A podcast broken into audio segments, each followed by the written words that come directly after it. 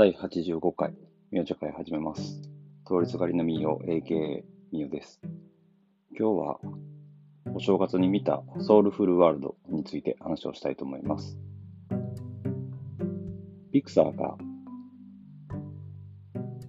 作った映画になるんですけど、その映画が、まあ、コロナとかいろんな理由で公開が延期になって、で、12月の昨年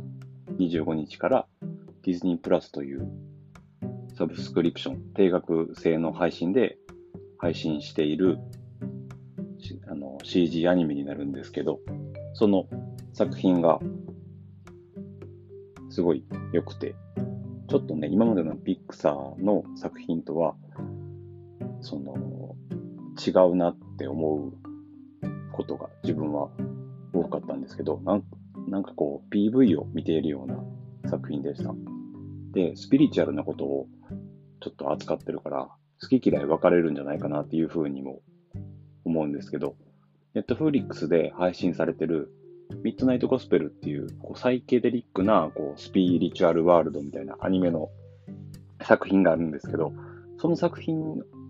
に比べたらもちろんスピーでもちょっとこうライトな感じで見やすい形にはなってるんですけど、割とどうだろう、こう見る人を選ぶ作品なんじゃないかなっていうふうに思いました。例えば宗教熱心、その信仰が、その無神論者というか無宗教の人もいると思うんですけど、その人によってそれを信じるものとか考え方とか、例えばね、こう生まれ変わりがあるとか、生まれ変わりがないとかね、こう自殺したらどうなるとか、あの、天国地獄があるないとか、いろいろ、まあ、考え方、宗教、宗派、ね、信じてる信じてないって変わってくるじゃないですか。その考え、いろんな考えの人が見て、どういうふうに思うのかなっていうふうに、すごい自分は興味が湧きました。えーソウルフルワールド、ディズニープラスで配信してるので、ぜひ見てほしいと思います。僕はそうですね、あと2、3回を見たいなっていうふうに思います。これだけでちょっとね、またゆっくり話したいなっていう